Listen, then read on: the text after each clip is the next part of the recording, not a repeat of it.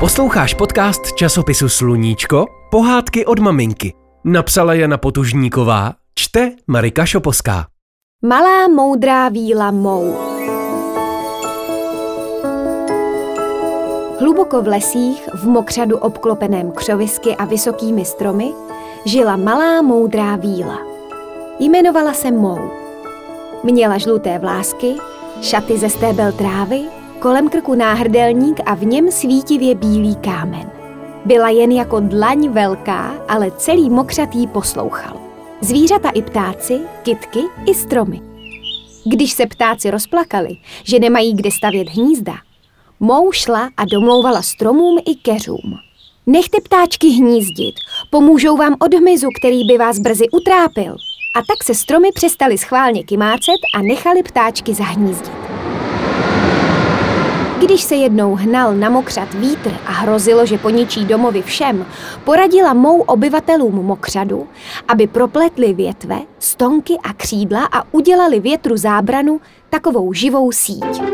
A k tomu všemu uměla i pár kouzel. Mou totiž při své moudrosti věděla také to, že z kouzly se musí šetřit.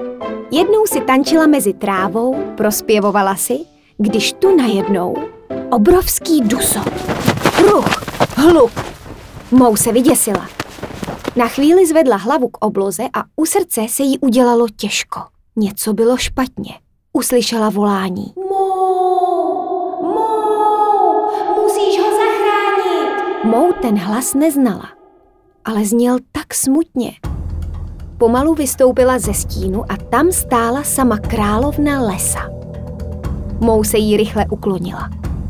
Jen po očku se dívala na její krásný plášť, vyšívaný ranní rosou. Na její dlouhé tmavé vlasy připomínající temnou hlínu pod kořeny stromů. A viděla také obrovské slzy v jejich očích. Mou, on je nemocný. A ty si prý moudrá víla. Zachráníš mého syna? V tu chvíli pár skřítků přineslo nosítka. Ležel na nich princ, syn královny lesa. Mou věděla, že je silný a statečný, ale když ho uviděla, nic silného ani statečného v něm nebylo. Za to u srdce ucítila zase to těžko a hned se dala do práce.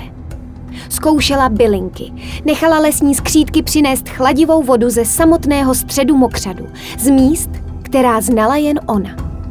Zkoušela říkanky a zaříkávanky, které jí učila její babička, ale na prince nic nezabíralo. Královna lesa se na ní zoufale dívala. Les stichl. Princ na tom byl zle a Mou věděla, že existuje už jen jediná cesta, jak ho zachránit. Její tajná kouzla.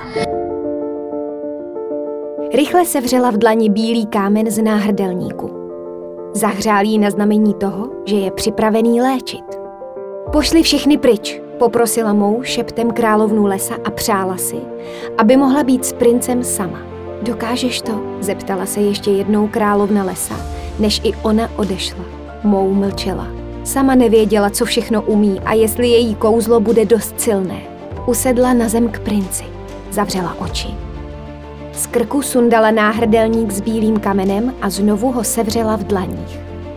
Seděla a potichu si zpívala. Hledala v sobě sílu, která léčí. Pomalu se kývala ze strany na stranu a uvnitř ní se rodilo to nejsilnější kouzlo, které uměla. Bylo jí čím dál tím větší teplo. Zpívala hlasitěji a rychleji se kývala do rytmu. V lese bylo slyšet jen mou a její zvláštní píseň. Pak najednou utichla. Mou se zastavila. Rozevřela víčka a místo jejich hnědých očí se do světa dívala dvě malá slunce. Mou se těma slunečníma očima zadívala na prince. Otevřela ústa a foukla k němu horký vánek. Dávala mu sílu, kterou jí celý rok dávalo sluníčko. Dívala se, jak se mu do tváře vrací barva. Potom si unavená lehla k princi do mechu a usnula.